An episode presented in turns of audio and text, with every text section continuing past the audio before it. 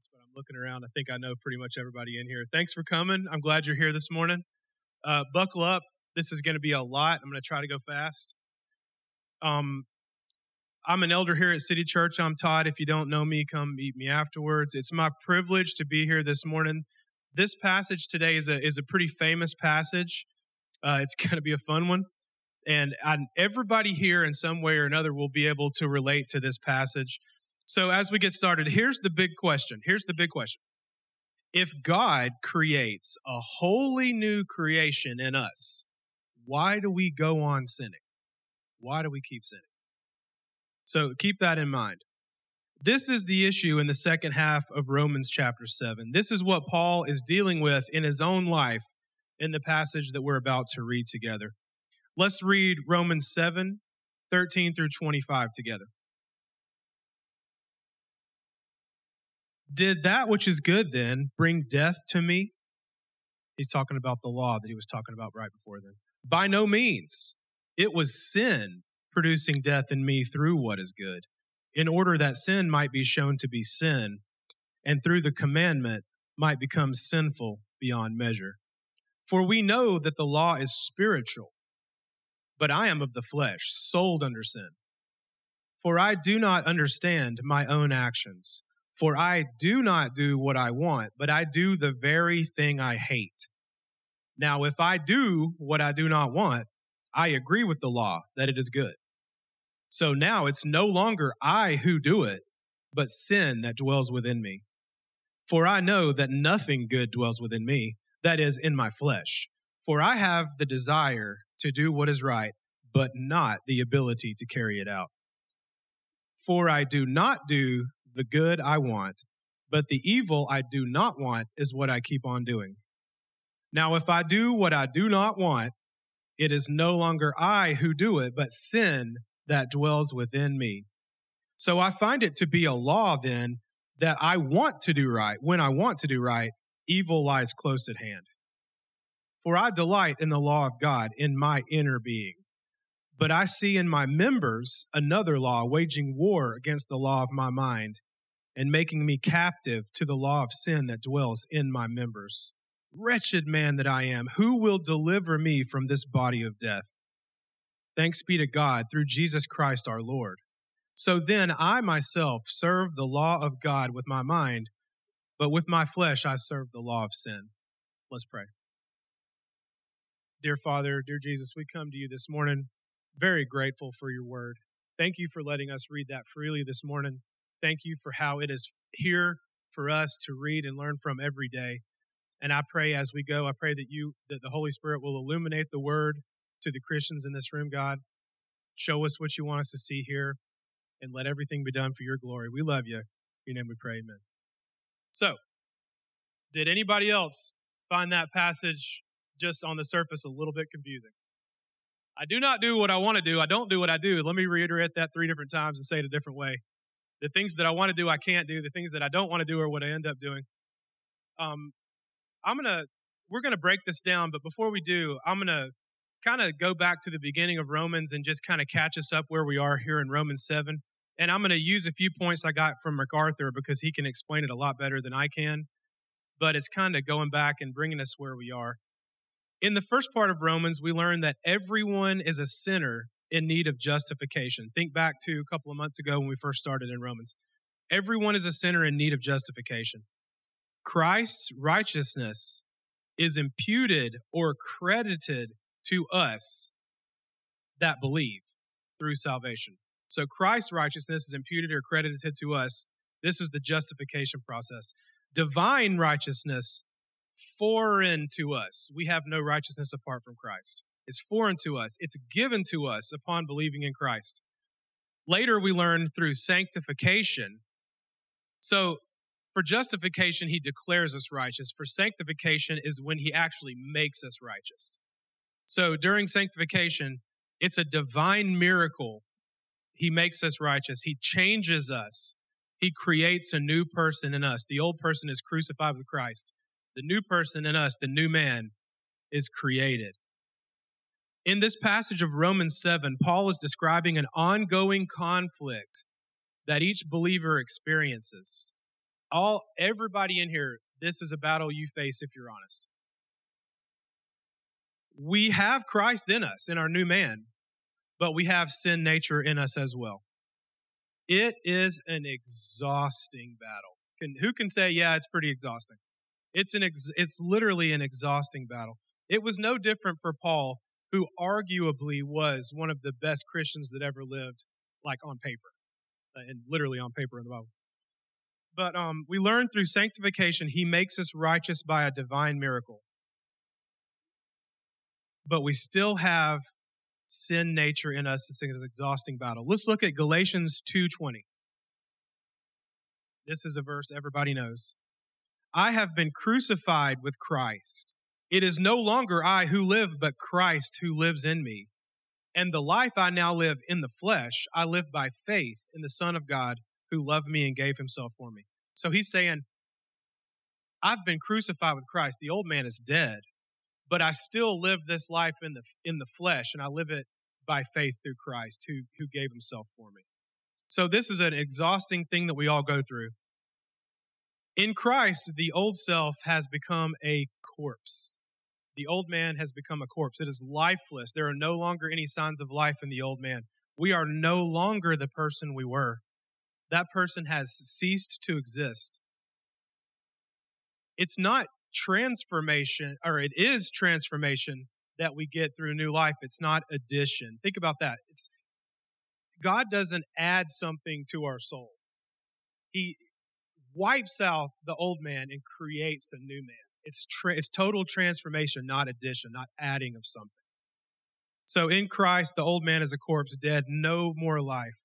The old man was totally, completely sinful. And this, man, this boggled my mind this week because we think there's people that do good. There's, you know, there's some good I can do. Think about this.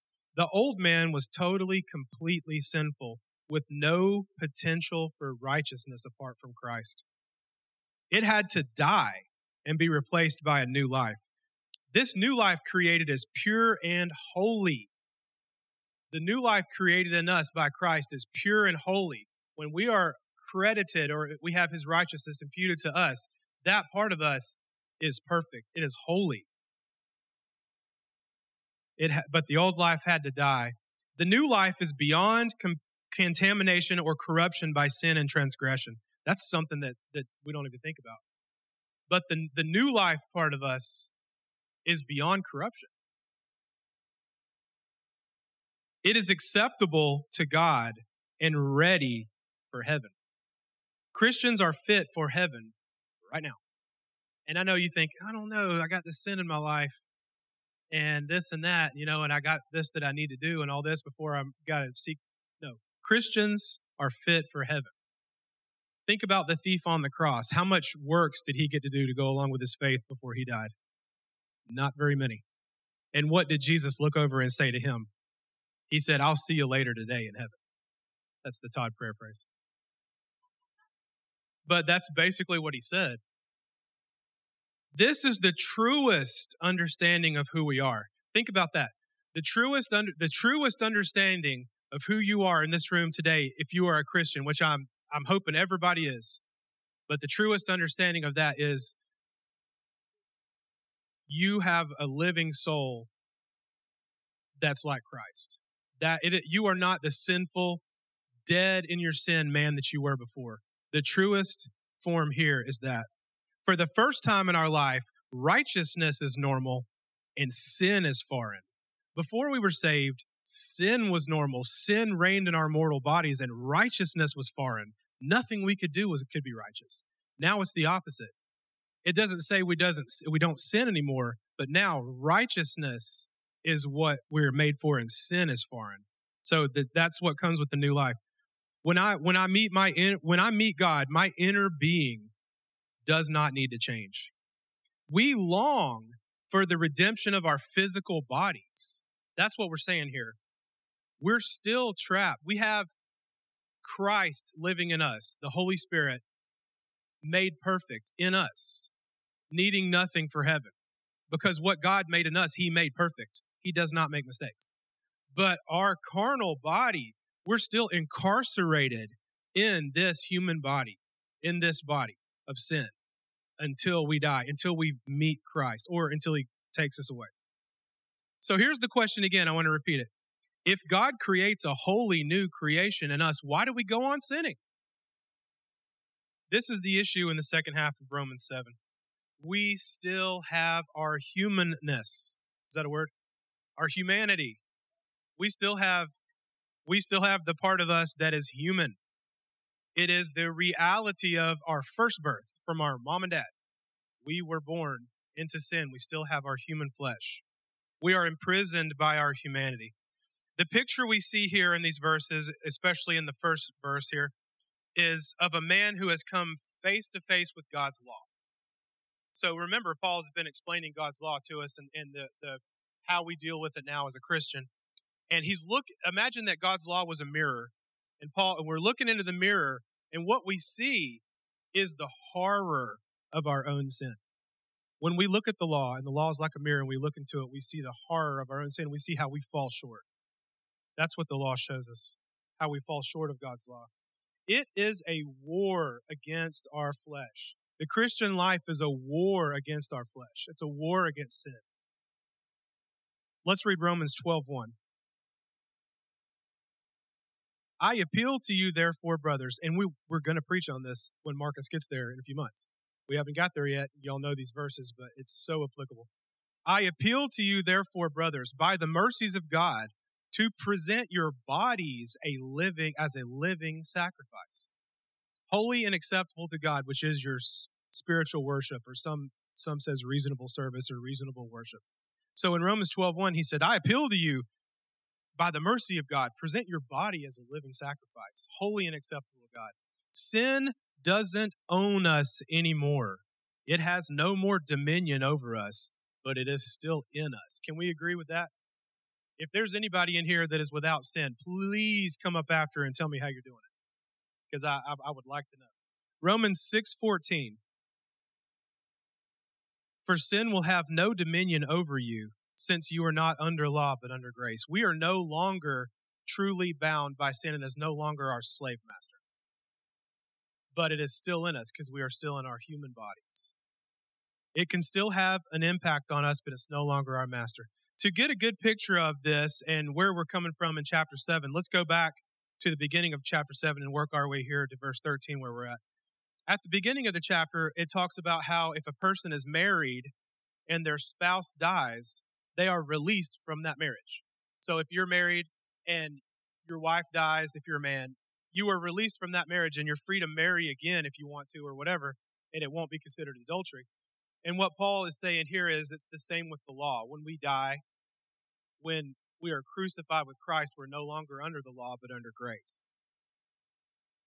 And then last week, Adam, one of our other elders, preached on the, the section right before this section and in this section, he talks he talked about how the law is spiritual. It's not physical, it's spiritual. The law is good and holy because it comes from God. Things that come from God are good and holy. It was meant to expose our sin, not to forgive our sin. It also aggravates rebellion in us, stirring up sin. And when I say that, you're like, what does that mean, Todd? How does the law make us rebellious? Think about a kid at Christmas, and I have a good story for this there's some presents under the tree and you say, Hey, Johnny, uh, there's your presents over there under the tree, but don't go shake them and don't open a corner and see what's in there because you don't want to spoil the surprise. What's the kid going to do? So when I was like eight years old, my mom and dad said, Todd, your Christmas presents are in our closet. Just don't go in there. So, you know, a week passed or whatever. And I go in there and I'm looking around and I see a bow and arrow set that I, that I knew was not supposed to be there. So the next day I'm like, Hey dad, whose bow and arrow set is that? And he's like, You went in my closet. and I'm like, Yeah. And he's like, Well, now your Christmas present is ruined. And I think I like had the poochy lip for four or five hours. But that's the idea here. When when presented with rebellion, a lot of times that's our first thing to go to. So the sin exposes that, or the law exposes that in us, and sometimes we rebel. Uh, and Paul says here at the end, um, if it wasn't for the law, I wouldn't know how to, I wouldn't know what it means to be covetous. And what he means by that is it says, thou shalt not steal, But to covet is to go further than that, and it's to wish you had the things your brother had. And what he's saying here is that's also a sin. It's a sin, it's an inward sin, a sin of the heart, but the posture of the heart matters to God as much as our actions. Think about when, when Jesus said, um, if you have hate for your brother in your heart, you've already committed murder against him. And you say, wait a minute, that's not fair, but that's how much it matters to God. That's how, that's how bad sin is to God. That's how the law shows us where we fall short. So this is, so now we're back to where we're at for this week. We pick up here in verse 13. As we get into the verses, here's an example that I read this week, but it actually hit home for me, so I'm going to use it because I've done this personally so many times. Has anybody, and I, this is tongue in cheek because I know most of us have, has anybody in here ever tried to do a low carb diet? Let me see the hands. The Atkins, whatever you want to call it, the carnivore. I mean, you name it, right? We've, yeah, there's like 20 different versions. All right. It sounds so good at first. I can eat all the bacon I want. I can eat a, I can eat an 18 egg omelet with three pounds of bacon and two ribeye steaks. And at first, it's like, yes, I can do this. So what happens? You eat so much bacon, you never want to see it again. You eat so many ribeyes, they don't even taste good anymore. And a week into this diet, or maybe two weeks if you're super tough, you get that craving. And you look over and your kids are scarfing down the McDonald's french fries. Or I don't know, what's your poison? The Pringles. That that would be it for me. The salt and Amy's laughing. Yeah, salt and vinegar Pringles. Yeah, that's right. For her, it would be more like, I don't know, like chocolate or something. Anyway, what's the point? What do you do? You fight really hard and you're like, man, I've lost this, I've lost this six pounds. And then somebody gives you a french fry. And then by the end of the night, you, you're scarfing down the french fries with two hands. And in 10 days, the six pounds you had lost has now turned into an eight pound gain. And yeah, I know. And it's not that bad. Yes, the those diets can work if you know how to do it right and if you're tough enough. But what I'm trying to say here, does that not sound familiar to us? What happens? We eventually cave. We eventually fall back into what we were doing before.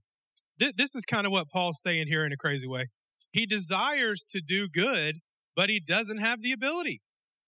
And the things that he doesn't want to do is what he ends up doing. So here, here's a good one right here. How many of you have had this thought in my Christian life? Why am I still dealing with that same besetting sin? Why am I still dealing with those same two besetting sins or whatever it is in your life? I should be past this already. I've been a Christian for a long time. I should be past this already. Why am I still dealing with this? What's wrong with me? Has anybody ever thought? I promise you that is a very common thought for me. Right.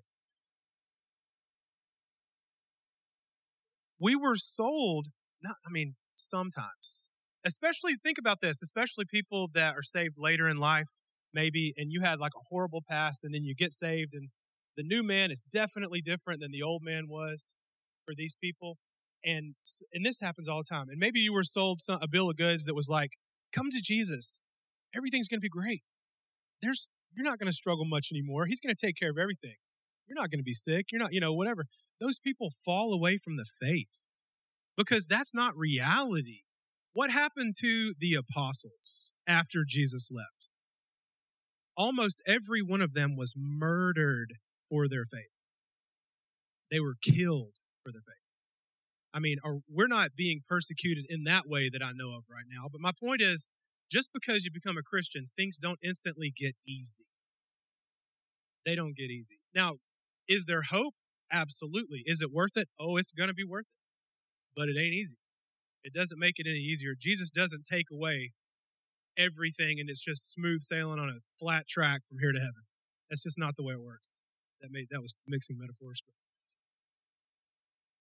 the big difference between Paul in this passage that we're getting to and a lot of other Christians is that Paul actually cares. Think about this. Think about this a huge problem in the church at large, the big C church, as we say, is that many people could care less if there is still rampant sin in their life. They could care less. The issue for them is that sin isn't a struggle. That is a problem. If you are a Christian and you have the new life of Christ in you and the new man, and you're living in rampant sin and that's not bothering you, that's a problem. This is a struggle. If you really care, Paul is not questioning here whether or not he is saved. He's not saying, oh man, with all this stuff I'm doing, am I even a Christian? That's not what he's saying. He's not having a problem with his desire to follow God with all of his heart. He reiterates over and over that I love the law. I want to follow God. He's just aware of things that some people aren't aware of. And here's why. As we grow in Christ, our sensitivity to sin grows. One person put it that as as our knowledge of Christ grows, our sensitivity and hate for sin grows in equal proportion. Think about that. So the closer you get to Christ and the more you know him and his moral law and you learn to love Christ and his teachings, the more you will hate sin, especially your sin. That's a big deal. We are convicted by things that we weren't convicted of, convicted of things we were not convicted of before. So turn again to Romans 13 or 7, 13 through 25, or I'm, I'm sure it's going to be up here behind me. Let's, let's just go through the actual verses here. Did that which is good then bring death to me? And it's talking about the law because he had just said the law is good.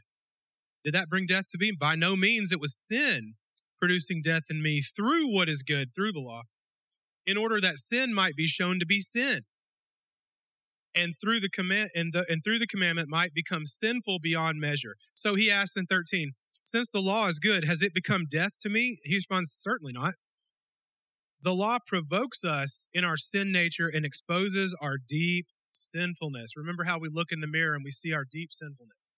That's what the law does. It exposes that. It shows us how evil sin really is.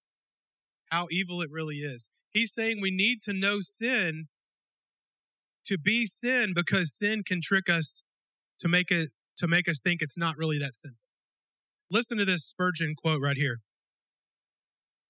This this is one of the most deplorable results of sin. It injures us by taking from us the capacity, capacity to know how much we are injured.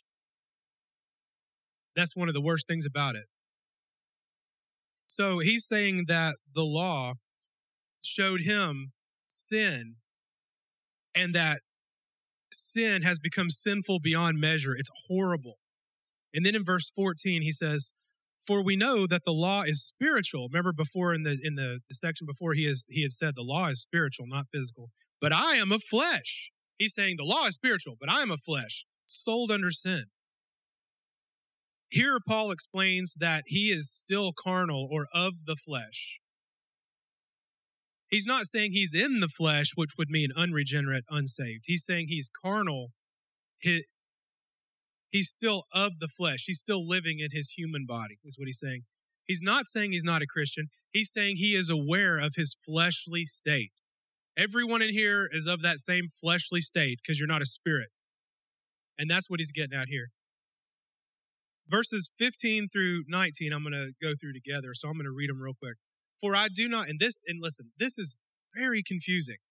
So try to pay attention here and figure out what he's saying. For I do not understand my own actions. For I do not do what I want, but I do the very thing I hate. Now, if I do what I do not want, I agree with the law that it is good. So now it is no longer I who do it, but sin that dwells in me. For I know nothing good dwells in me, that is, in my flesh. For I have the desire to do what is right, but not the ability to carry it out. For I do not do the good I want, but the evil I do not want is what I keep on doing. Like I said, that's confusing. Paul is describing here how helpless he feels. He's saying he wants to do right, but he doesn't have the ability, doesn't have the power to do right. The law gives us the rules, but it doesn't show us how to keep them. So, verse 17 So now it is no longer I who do it, but sin that dwells in me. Is this a cop out? Is this Paul saying it's he did it? No, that's not what he's saying. He's saying it's no longer I who do it, but sin dwells in me. It's not Paul making a, he's not shirking his responsibility or blaming it on somebody else. He's saying He's recognizing that the sin that's coming from him is no is not in accordance with the nature of his new man in Christ. He's saying it's not the real me. Yes, I'm sinning, but that's not really who I am in Christ. He's saying that the sin in him is like a virus. It's alien or foreign to him at this point and it wants to destroy him. And he's saying he wants nothing to do with it. He wants nothing to do with this. Let's read James 1 13 through 15. Let no one say when he is tempted, I am being tempted by God, for God cannot be tempted with evil, and he himself tempts no one. But each person is tempted when he is lured and enticed by his own desire. Then desire, when it is conceived, gives birth to sin, and sin, when it is fully grown, brings forth death. So James is saying here, don't say, look, I'm tempted by God. No. God cannot be tempted with evil. It's your evil desire. It's your it's your human flesh. It's your carnality that is enticing you and getting you to sin. It's not God. It's not the new man inside of you that is perfect. And then sin gives gives birth to what eventually turns into death. I mean, here he is saying that temptation for sin doesn't come from the new man we are in Christ. It comes from the evil desires of our flesh. So here, here's a good quote from, from an old theologian. To be saved from sin, a man must at the same time own it and disown it. It's the practical paradox reflected in this verse. So, to be saved from sin, you must own it and disown it. In other words, yes, it's me doing it, but it's not it's not the real me. I the real me, my inner man, the new creature wants to wants to worship God and do what's right. Verse 20. Now if I do if I do what I do not want, man, this is hard to read. It is no longer I who do it, but sin that dwells in me. So I find it to be a law that when I want to do right, evil lies close at hand. For I delight in the law of God in my inner being. But I see in my members another law waging war against the law of my mind and making me captive to the law of sin that dwells in my members. So this is where Paul describes the battle between his two selves. He is saying that if he is saying that if what I said a minute ago is true, that it's sin that dwells in him. There is an evil present in him, even though he desperately desires to do good. Uh, anybody who has ever tried to do good is aware of this struggle. Are we not? We're aware of this struggle. You are aware there is evil still inside in your flesh. You never know how hard it is to stop sinning until you actually try. Thinking about stopping to sin is one thing, actually trying to stop is something different. You don't realize how hard it is until you really try. Here's a here's a quote from C.S. Lewis, and this is a famous one. No man knows how bad he is until he has tried to be good. Right?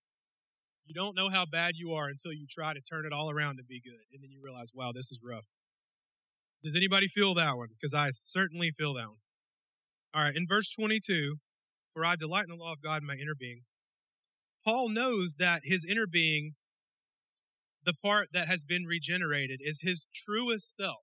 The new man living in him, the part God regenerated. He still lo- that part of him still loves the law of God. It says he delights in the law of God, which means he's happy about it. He he wants to know it. He wants to. He loves it. So that part of him still loves what's good. But then in verse 23, which is, But I see in my members another law, waging war against the law of my mind and making me captive to the law of sin that dwells in my members. In this verse, Paul recognizes that the flesh, his earthly body, still keeps him in sin's captivity to a point. He, remember, you're no longer dominated by sin. It no longer rules us, but there's still sin present. There's still sin there. The point of this passage is that it describes a man trying to be good and holy in his own strength. Who has ever tried to be good and holy in your own strength? How did that work? It's like the it's like the carnivore diet or whatever. It's sometimes you can do it for a while and then you end up falling back. there there's something in this for everybody in this room. This is something we all face if we're honest. This is a very frustrating part of being a Christian. We're alive on earth after salvation, but we're still in our human bodies. So what do we long then what do we long for? And you, you know where I'm going with this. You know where Paul goes next. The next verse, verse 24, wretched man that I am, who will deliver me from this body of death? So he's he's kind of giving a little monologue here with some laments of how he feels and what's happening in his life. And then he ends it up towards the end with the big question, the total frustration. Wretched man that I am, who will deliver me from this body of death? By this point, Paul has come to the point there is nothing good in him apart from the new life in Christ. He is saying that in his flesh, he is wretched. Wretched means miserable. It gives the idea of a man who is worn out from much labor. To be wretched is to be miserable, to be totally and completely wiped out. I am a miserable, wiped out man. Who will deliver me from this body of death? So I'm going to read another Spurgeon quote here that this body of death part, that exact part, um, is pretty interesting. Listen to this. It was the custom of ancient tyrants when they wished to put men to the most fearful punishment to tie a dead body to them, placing the two back to back. And there was the living man with a dead body closely strapped to him, rotting, corrupting. And this he must drag with him wherever he went. Now, this is just what the Christian has to do. He has within him the new life. He has a living and undying principle, which the Holy Spirit has put within him but he feels that every day he has to drag about with him this dead body, this body of death, a thing as loathsome, as hideous, as abominable to his new life as a dead, stinking carcass would be to a living man. So I know that sounds crazy, but literally in this time, they would take, if you were a murderer and you had been convicted of murder, sometimes they would take the body of the person you murdered and they would strap them back to back on your body and send you out into town. And by punishable of death, nobody could touch you. So you can't help loosen this person. So they're wrapped up in chains with this dead body and they're walking through town. Imagine this scene. What's going to happen? Eventually, the rotting carcass, the dead carcass, is going to cause the living body to also die. At the end of this, everybody dies. And that's the idea. It's a horrible punishment for murder and that's what Paul is saying here. He's saying, Who is going to deliver me from this body of death? I'm strapped to a dead body. Who's going to deliver me from this? And that's how, think about this, y'all. That's how Paul views the, the disgustingness of his sin. And like I said before, Paul arguably is one of the one of the better Christians that have ever lived on, you know, according to things that he did on earth. And if he can say that what should it be like for us? How should we look at sin? This is a gross image. He's given us a vivid picture of a common practice from that time. Imagine the level of intense frustration that Paul feels for being trapped in this sinful flesh in his mortal body. And I said before, does anybody else see this frustration? Then verse 25, then verse 25, he, he, he brings it all back. Thanks be to God through Jesus Christ our Lord. So then I myself serve the law of God with my mind, but with my flesh I serve the law of sin. Thanks be to God through Jesus Christ our Lord is the first part of that. Why? Because the only hope of deliverance from our flesh is to be with Christ. When we are dead and with Christ, or when he gets when he comes back and gets us, however that works out for us, to be in his presence we will have a resurrected body. We will have a body like his body after he was resurrected. Think about this. We will have a new man he has created in us, his spirit he has put in us, and we will have a new body to go along with that that is incorruptible. That body will have no capacity for sin. There comes a day when we are in Jesus' presence as a believer when we will be whole. We will have a new spirit and a new body, and we will be in Christ. That is what we groan for. That's what we long for. That's why we do what we do. It's what we're doing. It's what we're after. It is the ultimate goal. It is the prize. It is the end of our road to be with Christ. So remember, this is the section in Romans where he's talking about sanctification. And all of this, as we close, as we close here,